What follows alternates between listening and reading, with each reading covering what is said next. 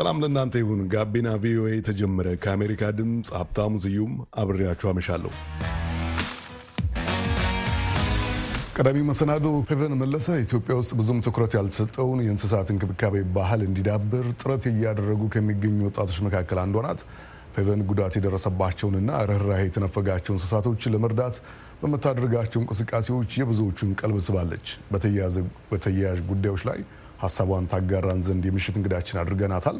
አስቀድማ ወደ መሰል ተግባራት ለመግባት የወሰነችበትን ምክንያት ታስረዳናለች።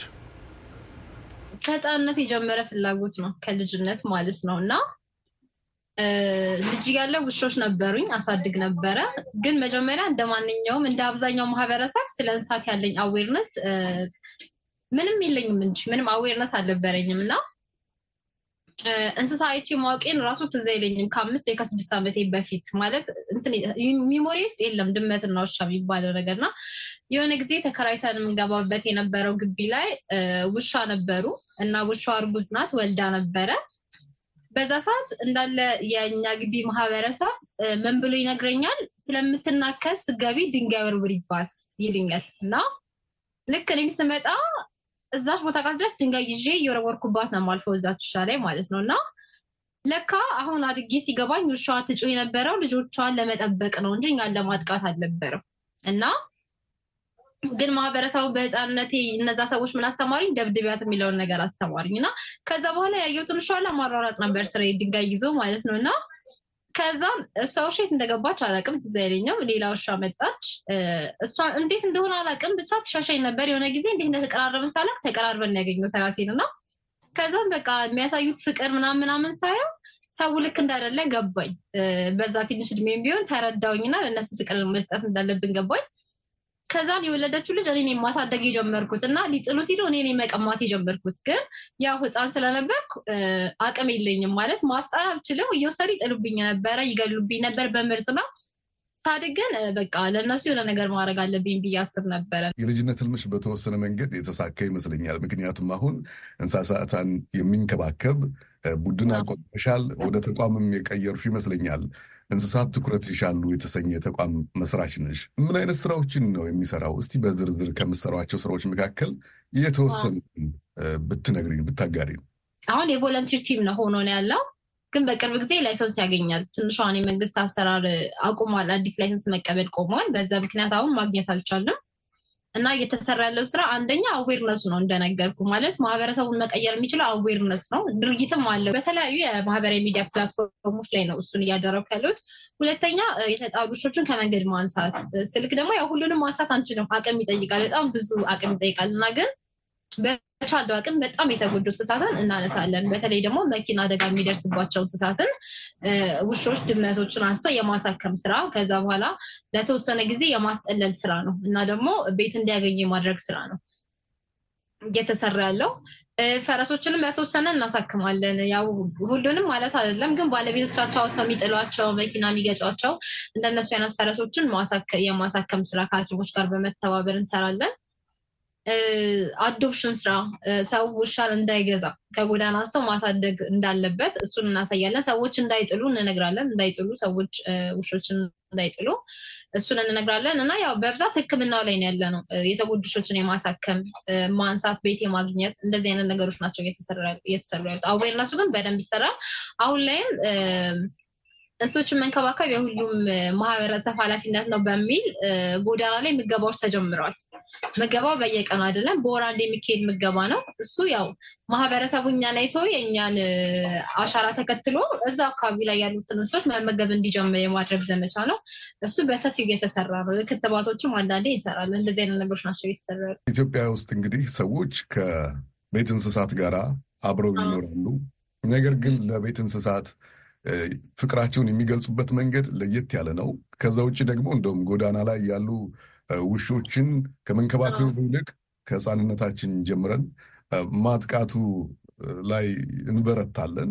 ፈረሶቹም አህዮቹም የአገልግሎት ጊዜያቸውን ካቋረጡ በኋላ ገጥማቸው ጣፋንታ አሳዛኝ ነው። በአብዛኛው ምን አይነት ምላሽ አገኘሽ? ኧረ ይሄ ነገር ቅንጦት ነው። ችግር ባየለባት ሀገር ውስጥ እንስሳትን በዚህ ሁኔታ ርኅራሄና እንክብካቤ ማላመድ ትክክል አይደለም የሚሉ ሙግቶች አልገጠሙሽም ወይ? ስላሉት ተግዳሮቶች እስቲ ንገሩኝ። ተግዳሮቱ በጣም ብዙ ነው፣ ቢወራም አያልቅም። ግን እኔ ምን አስባለሁ መሰለክ፣ አንደኛ መጽሐፍ ቅዱስ ሲያነብ እንደኖረም ሰው መጽሐፍ ቅዱሳችንም ጻድቅ ለእንስሳው ነፍስ ይራራል ይላል እና ርኅራሄ የሚጀምረው ስልጣኔ የሚለካው ይባላል። እንስሳ ለእንስሳ በምታሳየው ልክ ነው የሰው ልጅ ርኅራሄ የሚለካው ይባላል። እና በጣም ብዙ ሰዎች አይቀበሉኝም። normally ከሚቀበሉኝ የማይቀበሉኝ ይበዛሉ፣ ከሚመርቁኝ የሚሰድቡኝ ይበዛሉ። እና ቻሌንጁ በጣም ብዙ ነው የሱ። እና እኔ normally ሰዎች እንስሳ መርዳትን እንደ ቅንጦት፣ ለእንስሳ ምግብ ማብላትን እንደ ቅንጦት ነው የሚያስቡት። እና እኔ ምን አስባለሁ መሰለህ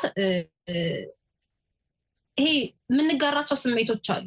አሁን ለምሳሌ መሰረታዊ ነገር ለኔ ብዬ ማስበው ለእንስሳ ያስፈልገዋል ብዬ አስባለሁ። መመገብ፣ መጠለያ ማግኘት፣ ሕክምና ማግኘት፣ እነዚህ የተለያዩ ነገሮች እኔ እንደሚያስፈልገኝ እሱ ያስፈልገዋል ብዬ አስባለሁ። ምክንያቱም እኔ ሲርበኝ ቅንጦት ካደለ እሱ ሲርበው እንዴት ቅንጦት ሊሆን ይችላል? ገብቶሃል ሀሳቤ? እኔ መራብን ካወቅኩኝ እንዴት የእንስሳው መራብ ለእኔ ቅንጦት ሊሆን ይችላል? ምክንያቱም እኔ ሲርበኝ normally ሳታጣ እኮ ገንዘብ ሳይኖርህ ራሱ አይደል ወይ በስራ ተይዘ ወይ ምን የሆነ የራቡ ስሜት ሲሰማ ምግብ መብላት እየቻልክ ሳትበላ እንኳን እንዴት like እንደምትበላ እኮ ታውቃለህ። በኋላ ግን ራቡ አያስቀምጥም። የእንስሳ ደግሞ ዕጣ ፈንታ ለመብላት ነው። ተርቦ ጸጥ ብሎ መተኛት ሊሆን ይችላል። ምክንያቱም እኔ አንደበት አለኝ ራበኝ እላለሁ። እንስሳው ራበኝ አይልም፣ ጠማኝ አይልም። እና የኛ ሀገር እንስሶች እንደውም ይሄ ረሃቡን ብቻ አይደለም የሚታገሉት ከህዝቡ ዱላ ጋር ነው ረሃቡ። ታመህ እጢ ወጥቶ እንደዚህ ተዝረክርኮ ምናምን እየተጎተት እግር ተሰብሮ አይን ተሰብሮ እየሄድክ አይራራልህም ማህበረሰቡ። እንደዛ ሆኖ ያጠቃሃል፣ ይቀጠቅጠሃል። እና የሚደርስብኝ ጫና ብዙ ነው ግን ምንድን ነው አምኝበት የገባሁት ነገር ነው። ስለዚህ እና ደግሞ ለውጥ ለማምጣት ነው እየተራመድኩ ያለሁት። ስለዛ ለውጥ ለማምጣት ሂደት ደግሞ ተቃውሞች የሚጠበቁ ነገሮች ናቸው። ስለዚህ ብዙ አያስደነግጡኝም። መጀመሪያ የጀመሩ ጊዜ አስደንግጡኝ ነበረ ኮንፊደንስም ስላልነበረኝ ይሄ የሰውን ምላስ የመቋቋምም አቅም ስላልነበረኝ አሁን ላይ በጣም አዳብሬ ያለው ብዬ ስለማስብ እነዚህ ነገሮች የተቋቋምካቸው ነው ያለሁት። ግን ሰዎች እንደዛ ነው የሚያደርጉት። ፈረሳቸውንም ቢሆን ከተገለገሉ በኋላ ወይ መኪና አደጋ ሲደርስበት አውጥተው ይጥሉታል። ከዛን በኋላ አንዳንዶቹ ደግሞ ወደ ቤት እንዳይመለስ አይኑን ይጎለጉሉታል። አይኑን ጉልጉለው ወደ አስፋልት ይጥሉታል። ከዛ በኋላ ጥለውት ደግሞ አይጠብቁትም፣ አይሄዱም። ጥለውት ይጠብቁታል ሩቅ ሆነው ምክንያቱም አንድ ቅልብልብ ብሎ የሚመጣ መኪና ሊገጨው ይችላል። ከዛ በኋላ ካሳ ይቀበሉበታል። ካሳ ይቀበሉበት እና ከዛ ደግሞ ሌላ ተረኛ የሚሰቃይ አካል ይገዙበታል። ምክንያቱም ሕጉም እንትን አይላቸውም። ሕጉም ለምን ይህን እንስሳ አቢዝ አደረግክ የሚለው ገና ነው እና ይሄ ሕጉ ራሷን እየሰራ ያለው ምናልባት እኔ በሬ ቢኖረኝ በሬን እንትና የስራ የምሰራበትን አጠቃብኝ ስል እንደ ንብረት ስለሚቆጠር ሕጉ ይዛን ሊደግፈኝ ይችላል። ግን ለእነዚህ በየመንገዱ ለሚጣሉት ግን ማንም አይደግፋቸውም እና ይሄ በጣም ማለት እንደ ማህበረሰብ በጣም የተሳሰብ የወረድንበት ልክ ነው። ይሄ የመጨረሻው ልካችን ነው ብዬ ነው የማስበው። ፌቨን፣ በእነዚህ ፈተናዎች ውስጥ አልፈሽ ግን ዛሬ ላይ ደርሰሻል። በጎ ፈቃደኞችን እያስተባበርሽም የሌሎች ምሳሌ የሚሆን ስራ እየሰራሽ ነው። ተቃውሞም ድጋፉም ቢኖርም ቢያንስ ግን በተወሰኑ ሰዎች ጭንቅላት ውስጥ አዲስ እይታን እየፈጠርሽ ትገኛለሽ። የወደፊት እቅድሽ ምንድን ነው? ስለ ተቋሙ ምስ የወደፊት ዓላማዎች ደግሞ ጠቅልላ አድርገሽ ንገሪኝ ከመሰነባበታችን በፊት። እቅድ ብዬ ማስበው አንደኛ shelter መክፈት እፈልጋለሁ። አሁን ላይ ትንሽ support ም የለም donation ም ስለሌሉ shelter ኦች ለመክፈት ተቸግረናል። ምክንያቱም መጠለያ ቦታ ማለት ነው። እና የሚነሱትን እንስሳዎች የምናስቀምጥበት ቦታ የለም። need ኡ በጣም ትልቅ ነው።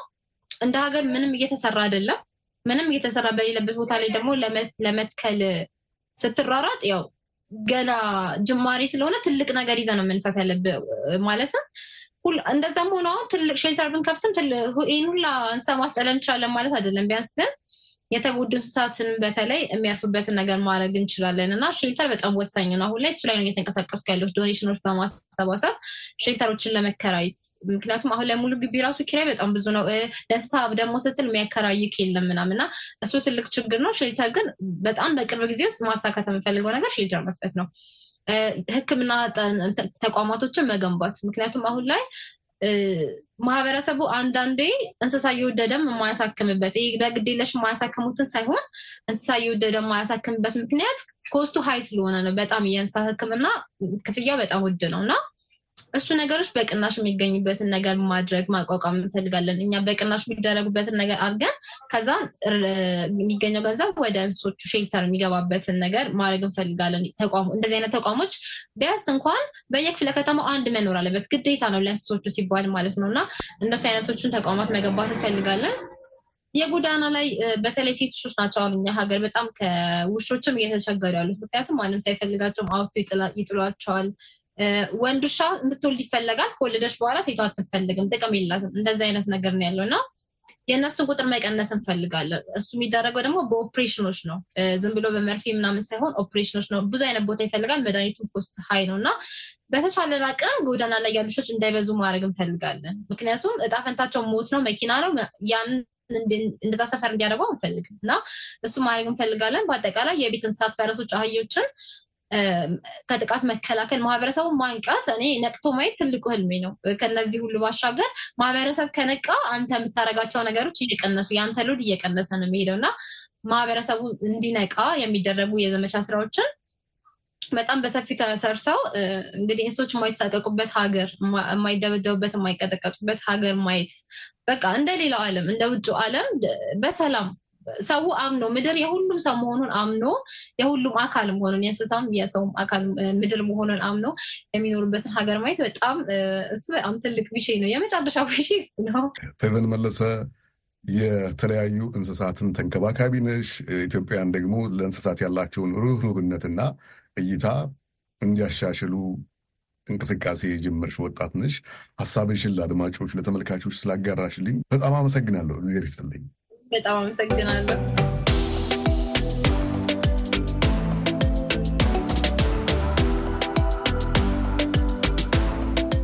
የኢትዮጵያ ትምህርት ሚኒስቴር በአስራ ሁለተኛ ክፍል መልቀቂያ ብሔራዊ ፈተና ላይ የሚካተቱትን የትምህርት አይነቶች አስመልክቶ ያሳለፈው ውሳኔ በባለሙያዎች ትችት ተሰንዝሮበታል። የዚህም ጉዳይ ዝርዝር ደግሞ ገብረ ሚካኤል ገብረ መድን እንደሚከተለው አቀናብሮታል።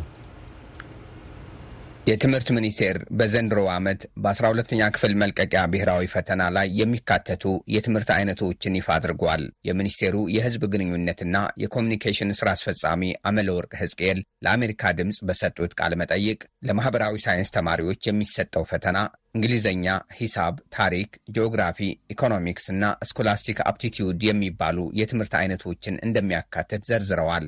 የተፈጥሮ ሳይንስ ተማሪዎች ደግሞ እንግሊዝኛ፣ ሂሳብ፣ ፊዚክስ፣ ኬሚስትሪ፣ ባዮሎጂ እና scholastic aptitude ይፈተናሉ ብለዋል። ከዚህ ቀደም ሲሰጥ የነበረው የሥነ ምግባርና የሥነ ዜጋ ትምህርት ግን ከመልቀቂያ ፈተናው ውጪ እንደተደረገ አስታውቀዋል። በጅማ ዩኒቨርሲቲ የሚዲያና ኮሚኒኬሽንስ መምህር ዶክተር ጌታቸው ጥላሁን በሚኒስቴሩ ውሳኔ ከማይስማሙት ባለሙያዎች አንዱ ናቸው። መጀመሪያ ትምህርቱ ራሱ የሚያስፈልጋቸው ይመስለኛል። ወጣቶቹ ለልጆቹ በብዙ መልኩ ከሞራልም ከስነ ምግባርም አንጻር ይሁን ከ civic rights እና responsibilities እነሱን መብታቸውንም ኃላፊነታቸውንም እንደሚገባ ማወቅ መለማመድ እንዲችሉ የሚያስፈልግ ትምህርት ይመስለኛል ነውም ባለፉት ብዙ ዓመታት እየተሰራ ነው። አልፈውም እኮ ደግሞ ዩኒቨርሲቲ ሲመጡ እንደገና አለ ይሄ ኮርስ እኛም ጋር department ኡ አለ፣ ስራው አለ። ስለዚህ አግባብ አድርጌ አልወስደውም። በአዲስ አበባ ዩኒቨርሲቲ የስርዓተ ትምህርት መምህርና ባለሙያ ዶክተር ዳዊት መኮንን ደግሞ የሁለተኛ ደረጃ ተማሪዎች በምን አይነት ትምህርቶች መመዘን አለባቸው የሚለውን ለመወሰን ከግምት መግባት ያለባቸው ነጥቦች እንዳሉ ያመለክታሉ። ባለሙያው በሂደቱ ታሳቢ መደረግ ይገባቸዋል ካሏቸው ነጥቦችም የተወሰኑትን ዘርዝረዋል። የመጀመሪያው መሰረታዊ ጉዳይ የሁለተኛ ደረጃ ትምህርት ዓላማዎች ምንድን ናቸው የሚለውን ከትምህርት ፖሊሲውም አንጻር ይሁን ካልተጻፉ ጉዳዮች በመነሳት እዛ ላይ ስምምነት መድረስ ያስፈልጋል። የዚህ ስርዓተ ትምህርት ምን ምን መሰረታዊ ክለቶችና ብቃቶችን ሊያሳድግ ተፈልጓል የሚለው ሁለተኛው መሰረታዊ ጥያቄ ነው። ሶስተኛው የምንመዝናቸውን የትምህርት አይነቶች ለመወሰን በሀገራችን ያሉ የከፍተኛ ትምህርት ተቋማት ምን አይነት የሰው ኃይል ሊያሰለጥኑ ይፈልጋሉ የሚለውንም መተንተን ያስፈልጋል። ትምህርት ምን አይነት ዜጋ ማዘጋጀት አለበት፣ ተማሪዎቻችን ምን አይነት ክህሎት ያስፈልጋቸዋል የሚለው ላይ ከቴክኖሎጂ እድገት ከሳይንስ እድገት ጋር በተያያዘ ተፈላጊ ናቸው የሚባሉ ክህሎቶች አሉ። እነዚህን ክህሎቶች በተለያዩ ትምህርቶች ማሳደግ ይቻላል እና እነዚህ ጉዳዮች ምንድን ናቸው ተብሎ ትንተና ከተደረገ በኋላ ይሄን ማዕቀፍ መሰረት ባደረገ ተማሪዎቻችን የሚፈትኗቸውን የትምህርት አይነቶች መወሰን እንችላለን። ዶክተር ጌታቸውም ውሳኔው ጥናትን መሰረት ማድረግ እንደነበረበት አስገንዝበው እቅዱም ቀድሞ ሊነገር ይገባ ነበር ይላሉ። ትምህርት መቼም የዓመት አይደለም የሳምንት ወር አይደለም፣ በእቅድ ነው መሆን ያለበት። የዘመናት እንደውም የአስርት ዓመታት ከዛ በላይ ፕላን የሚጠይቅ ይመስለኛል። ልጆች እኮ ሲያጠኑ፣ ሲማሩ፣ ሲዘጋጁ ቆይተዋል። ይህንን የሲቪክ ትምህርት ደግሞ ሲያጠኑ፣ ሲዘጋጁ ቆይተዋል እና ዝም ብሎ ድንገት እንደው የለም ይሄ ወይም ያኛው አለ ማለት እኔ አግባብ ነው ብዬ አልወስደውም። ልጆቹ የትኛውን ትምህርት መቼ እንዴት ይወስዳሉ የሚለው ነገር በጣም እንደው በድንገት መሆን የሚገባው አይመስለኝም። አይሆንም። ፍረስትሬት ያደርጋሉ ልጆች። ጊዜያቸውን አጥፍተዋል፣ ጉልበታቸውን አጥፍተዋል። እውነት ለመናገር በጣም stress ያለበት እድሜና የትምህርት ደረጃ ላይ ነው ያሉት። አምና ካቻምና ያለፍነውን ነገር ያውቃሉ። በቅርብ ሁለት ሶስት percent ብቻ የሚያልፍበት ሂደትን ያውቃሉ በቅርብ ርቀት እና ይህንን ሁሉ ጫና አልፈው በሚገባ ተዘጋጅተው ፈተና ላይ መቀመጥና ውጤታማ እንዲሆኑ ካስፈለገ ምን እንደሚወስዱና ምን እንደማይወስዱ ቀድመው ነው ማወቅ ያለባቸው። የሚኒስቴሩ ቃል አቀባይ አምለ ወርቅ ህዝቅኤል በበኩላቸው ውሳኔው በአዲሱ ፖሊሲ መሰረት የተዘጋጀውን ስርዓተ ትምህርት መነሻ ማድረጉን ገልጸዋል። በመልቀቂያ ፈተናው እንዲካተቱ የተመረጡት ትምህርቶችም ተማሪዎች እስከ አስራ ሁለተኛ ክፍል ድረስ የሚወስዷቸው እንደሆኑ ተናግረዋል። ለምሳሌ የስነ ምግባርና የሲቪክ ትምህርት ከዚህ በፊት ይሰጥ ነበር። በዚህኛው አይሰጥም። በትምህርት አይነቶች ግን እስከ አስረኛ ክፍል ባለው የሚሰጥበት ሁኔታ አለ። እንደዚህ የሲቪክስ ትምህርት ከዛ ውጭ ደግሞ አንዳንድ ትምህርቶች የ mother tongue እንደ ስፖርት የመሳሰሉ ትምህርቶች እስከ አስረኛ ክፍል ድረስ ተካተው አስራ አንደኛ እና አስራ ሁለተኛ ላይ ደግሞ የ basic academic ትምህርቶች እና የሙያ ትምህርቶች ስለሆኑ የሚማሩት አስራ ሁለተኛ ክፍል ፈተና ደግሞ ከዘጠነኛ ክፍል ጀምሮ እስከ አስራ ሁለተኛ ጭምር የተማሩትን የሚያካትት በመሆኑ ምክንያት ያልተካተቱ አሉ። ከነዚህ መካከል ሲቪክስን አልተካተተም ማለት ነው። የአዲስ አበባ ዩኒቨርሲቲው የስርዓተ ትምህርት መምህር ዶክተር ዳዊት በመልቀቂያ ፈተናው የትኛው ትምህርት ይካተት የትኛው ይቅር የሚለውን ጉዳይ ለመወሰን ሰፋ ያለ ንግግር እንደሚያስፈልግ ያስገነዝባሉ። ይሄ የአንድ ትምህርት መውጣትና መግባት ላይ አይደለም። በኢትዮጵያ የሁለተኛ ደረጃ መልቀቂያ ፈተና ውስጥ ሊገቡ የሚገባቸው በርካታ የትምህርት አይነቶች ይኖራሉ ብዬ አስባለሁ። መጥቀስም ይቻል ይሆናል። ኮምፒውተር አስፈላጊው field እየሆነ በዓለም ላይ እየመጣ ነው። ቋንቋ ላይ ብትሄድ እኛ ሀገር የእንግሊዝኛ ቋንቋን እንፈትናለን። ሀገራዊ ቋንቋዎችን በተለያዩ የፖለቲካ ጉዳዮች ምክንያት አግልን አንፈትንም። ብዙ ሀገር ብትሄድ ታሪክን ሁሉም ተማሪዎች የሚማሩ ትምህርት ነው። በቴክኖሎጂም ደረጃ ብትሄድ፣ በስነ ጥበብም ብትሄድ በተለያዩ ሀገሮች ተማሪዎችን ፍላጎት መሰረት አድርጎ ጥናት ከተደረገ በኋላ የተለያዩ ትምህርቶች ይቀርቡላቸው እና ማንኛው ተማሪ የትኛውን ትምህርት መፈተን ይፈልጋል፣ ወደፊትስ ምን ማጥናት ይፈልጋል የሚለውን መሰረት ባደረገ ማዕቀፍ የሚወሰን ይሆናል ማለት ነው። በዚህ ሂደት ላይ የትምህርት ባለሙያዎችን፣ ወላጆችን፣ ሌሎችም የሚመለከታቸው አካላት ተወያይተውት የሚወስኑት ጉዳይ ነው ብዬ ነው የማስበው። ለመምህሩ ማሳሰቢያ ምላሽ የሰጡት የትምህርት ሚኒስቴር ቃል አቀባይዋ አመለወርቅ ሕዝቅኤል በ2015 ዓ ም የተተገበረው አዲሱ የትምህርት ፖሊሲ ሲዘጋጅና ስርዓተ ትምህርቱም ሲቀረጽ በባለሙያዎች ውይይት ተደርጎበታል ነው የሚሉት። ከመነሻው ካየነው ሮድማፑ ሲዘጋጅ ጀምሮ በተለያየ ደረጃ የተለያዩ አካላትን ለማወያየት ተሞክሯል። ስርዓተ ትምህርቱ ላይ በተለያየ መንገድ ግንዛቤ ለማስረጽም ተሞክሯል። አሁንም እየተሰራ ነው ያለው። እነዛን ተከትለን አሁንም ቢሆን የወጡ ፈተናዎች እንደ ትምህርት ሚኒስቴር ይሄ ስርዓተ ትምህርቱ መነሻ አድርገን የተወሰነ መሆኑን ለመግለጽ እወዳለሁ። የዘንድሮው የአስራ ሁለተኛ ክፍል መልቀቂያ ፈተና መቼ እንደሚሰጥ የተጠየቁት አመለወርቅ ሕዝቅኤል ምላሽ ከመስጠት ተቆጥበዋል። ለአሜሪካ ድምፅ ገብረ ሚካኤል ገብረ መድህን አዲስ አበባ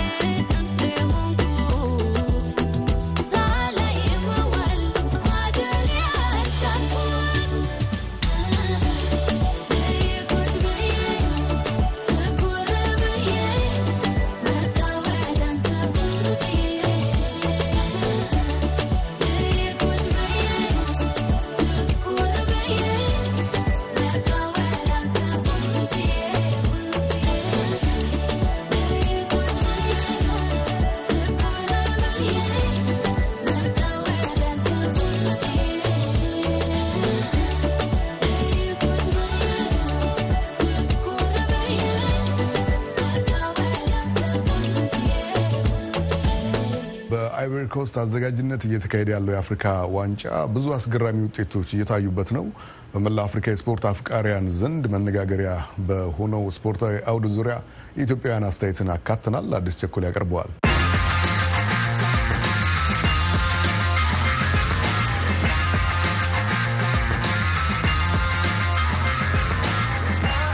እየተካሄደ በሚገኘው የዘንድሮ የአፍሪካ ዋንጫ የማጣሪያና የጥሎ ማለፍ ውድድሮችን አልፎ ለሩብ ፍጻሜ የቀረቡ ስምንት ክለቦች ተለይተዋል። ቀሪዎቹ 16 ክለቦች ወደ የሀገራቸው ተሸኝተዋል። ውድድሩ በእስካሁኑ ሂደቱ ብዙ ያልተጠበቁ ውጤቶችን ያስተናገደ ነው ተብሏል። ውድድሩን ከጅምሩ አንስቶ የተከታተሉ እንደሆነ ከነገሩን የድሬዳዋ ከተማ ነዋሪዎች አንዱ አቶ ጥለም መገንቶ ወይም በስፋት በሚታወቁበት ቅጽል ስማቸው ሲዳሞ አብዛኛውን የእግር ኳስ እድሜያቸውን ቀድሞ የድሬዳዋ ጥጥ ማህበር ቆይቶ ደግሞ የድሬዳዋ ጨርቃጨርቅ ክለብ ላይ በተጫዋትነት በምክትልና ዋና አሰልጣኝነት አሳልፈዋል። በዘንድሮ የአፍሪካ ዋንጫ ታላላቅ ብሔራዊ ቡድኖች እንደተጠበቁት አልሆንም ብለውናል። አፍሪካ ዋንጫ አንደኛ ነገር ከዝግጅቱ ጀምሮ በጣም ጥሩ ነው። ራሱ ስቴዲየሙ ምኖ የነበረው ሰረሞኒ ሁሉ በጣም ጥሩ ነው። ግን ግምት የተሰጣቸው ቡድኖች የተጠበቁትን ያህል አላየ ናቸው እንደ መሰለኝ። የንቀትም ሊሆን ይችላል፣ መዘናጋትም ሊሆን ይችላል። ለምሳሌ አሁን ኮትዲቫርን ብንወስድ እንደዛ አይነት ሽንፈት ውስጥ ወድቆ ነበር። ግን ከዛ ተምሮ አሁን በቀደም ዕለት ከትናንት ወዲያ አይደለም የተጫወተው ያደረገው እንቅስቃሴ ለዋንጫ የሚያሳጨው ይሆናል ብዬ ነው የምገምተው። ክስተት የምለው የትናንትናው ማታ አሁን ማነው ሞሮቆ የጣለው ቡድን ክስተት አለው። የተጠበቁት ብሔራዊ ቡድኖች እንደታሰቡት ባለመገኘታቸው ላይ ተመሳሳይ አቋም ያለው የቀድሞ የኢትዮጵያ ብሔራዊ ሊግ ክለቦች ተጫዋችና አሁን በአሰልጣኝነት ስራ ላይ የሚገኘው አቶ ዮሴፍ ጌታቸው መንስኤው ከብሔራዊ ቡድኖቹ ይልቅ በአውሮፓ ክለቦች የሚጫወቱ ተጫዋቾች በሙሉ አቅማቸው ባለመጫወታቸው እንደሆነ ያምናል። ከድሮም ካየው ካስታወስከውም ተኮፍሰው ነው የአፍሪካን ዋንጫ ላይ የሚመጡት። በጣም ራሳቸውን እግራቸውን ጠብቀው በዶላር በጣም በሳምንት ስለሚከፈላቸው አፍሪካን በጣም ተጠንቅቀው ነው የሚመጡት እና ክለቦቻቸው ማስጠንቀቋቸው ባይልኳቸው ራሱ ደስ ይላቸዋል እና ያን ተጽዕኖ የፈጠረው ብዬ ነው ማስበው። ራሳቸውን በጣም እንትን ብለው ነው ንቀው ነው የሚመጡት ፕሮፌሽናሎቹ። በተለይ ስፔን፣ እንግሊዝ ምናምን የሚጫወቱት ከበፊትም እያናደዱ ነው። በነ በነ ካኑ ጊዜ ጀምሮ እግራቸውን እየጠበቁ ነው የሚጫወቱት። የድሬዳዋ ከነማ ደጋፊው አቶ ሙሉ አለም ጸጋይም የዘንድሮ የአፍሪካ ዋንጫ ባልተጠበቁ ውጤቶች የተሞላ ነው ይላል። በእግር ኳስ ውስጥ የማይጠበቁ ነገሮች ግን እየተመለከትን ነው። ከማንጠብቃቸው እግር ኳሶች አንዱን እንደ ፊልም እያየነው ነው እና ትናንትና የነበሩት ጨዋታዎች ራሱ የሚገርሙ ናቸው እና የአፍሪካ ዋንጫው ትንሽ እንትን ነው በቃ ፈን የሚያደርጉ ናቸው እና የጥሩ አንደኛ ሆነው ሰባት ነጥብ ይዘው ዘጠኝ ነጥብ ይዘው ያለፉ ሀገራት በሙሉ ተሰናብተዋልና እግር ኳሱ በቃ ከእግር ኳስ ደግሞ የሚጠበቅ ስለሆነ እያየን ነው። ፍጻሜው ደግሞ የሚያምር እንደሚሆን አልጠራጠርም። በእርግጥ በአምናው ኳታሩ የዓለም ዋንጫ አፍሪካን ወክሎ የተሳተፉት አምስቱ ክለቦች ማለትም ሴኔጋል፣ ጋና፣ ሞሮኮ፣ ቱኒዚያ እና ካሜሩን ከሩብ ፍጻሜ ውድድር ውጭ ሆነዋል። ፊፋ በሚያወጣው ወርሃዊ የብሔራዊ ቡድኖች ደረጃም ከአፍሪካ ከአንደኛ እስከ አምስተኛ ያሉት ሞሮኮ፣ ሴኔጋል፣ ቱኒዚያ፣ አልጄሪያ እና ግብጽም አሁንም በሩብ ፍጻሜ ውድድር ላይ አናያቸውም። አቶ ዮሴፍ ጌታቸው በዘንድሮ የአፍሪካ ዋንጫ ስም የሌላቸው ቡድኖች ሁሉ ትልቅ ደረጃ ላይ መድረስ እንደሚችሉ ማየታችን ለኢትዮጵያውያን ትምህርት ይሆናል ይላል። ስሜት የሰጠኝ ጨዋታ በሊጎሬ አንጎላ የአንጎላ ነው። እዛ ድረስ መድረሳቸው እና እነ ግብፅንም ያህል እንደዚህ መፈተተነች ለእኛ ለኢትዮጵያኖችም ጥሩ ነው ብዬ ነው ማስበው። በቃ እኔ ትንንሾቹ ሲያሸንፉ ደስ ነው የሚለኝ። ለምን እኛ በእግር ኳሱ ትንሽ ገና ትንሽ ስለሆንም ያነሳሰናል ብዬ አስባለሁ።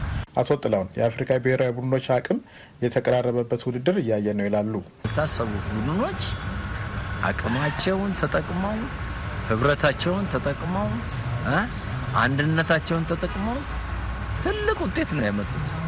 ምክንያቱም እነዛ ያገኛሉ ተብሎ የተገመቱት ቡድኖች እንደተባለው ነገር የሰሩት ነገር የለም። ድንገተኛ ዱቡዳ ነው የደረሰባቸው።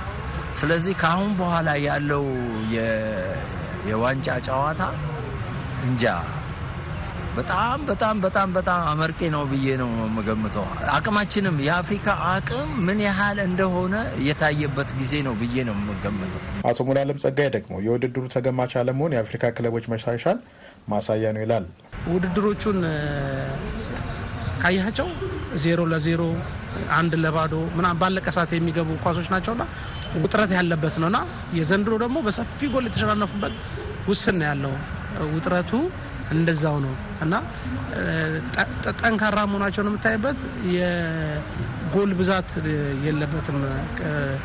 እንትኑ ላይ ምድብ ድልድሉ ካለቀ በኋላ አሁን ላይ ያለው ብዙም ጎል የምታይበት ነገር አይደለምና ውጥረት ያለበት መሆኑን ያስታውቃል።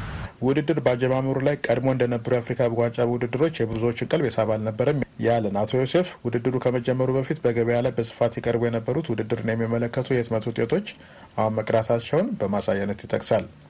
አፍሪካ ዋንጫ ቀዝቅዟል። አብሶ በድሬዳዋ አሁን ብዙ ቤቶች ምን የሚየገባው ምን ትሳይ እንደ በፊቱ አይደለም። የፕሮግራም ፕሮግራሞች ቀድሞ አለመሸጣቸው የፕሮግራም እነዚህ ኳስ ተጫዋቾች ያሉበትን ከልጅነታችን ጀምሮ የኳስ ተጫዋቾችን ምስል እየቀደድን ነው። አንዳንዶቹን መጫወቻም እንደ መጫወቻም አለ እንደ ማስቲካም ቤታችን ለምንለጥፈውን ፕሮግራም አለ በትልቁ ትንንሽም ኪሶቻችን ሲይዘን አሁን እንደዚያ እንኳን የምናስቀረው ነገሮች የሉ። የድሬዳዋ ከነማ ደጋፊ አቶ ሙሉዓለም ጸጋዬ ግን ቀድሞም ቢሆን የአፍሪካ ዋንጫ አጀማመሩ ቀዝቀዝ ያለ እንደሆነና ቀስ በቀስ ግን የብዙዎችን ቀልብ እንደሚስብ ነው የሚናገረው። በዘንድሮ የአፍሪካ ዋንጫ ያልተገመቱ ቡድኖች ለሩብ ፍጻሜ እንደደረሱ ሁሉ ለግማሽ ፍጻሜና ለፍጻሜውም እነማ እንደሚደርሱ ለመገመት እንደሚከብድ ነው የስፖርት ባለሙያዎች የተናገሩት። ለአሜሪካ ድምጽ አዲስ ቸኮል ከድሬዳዋ።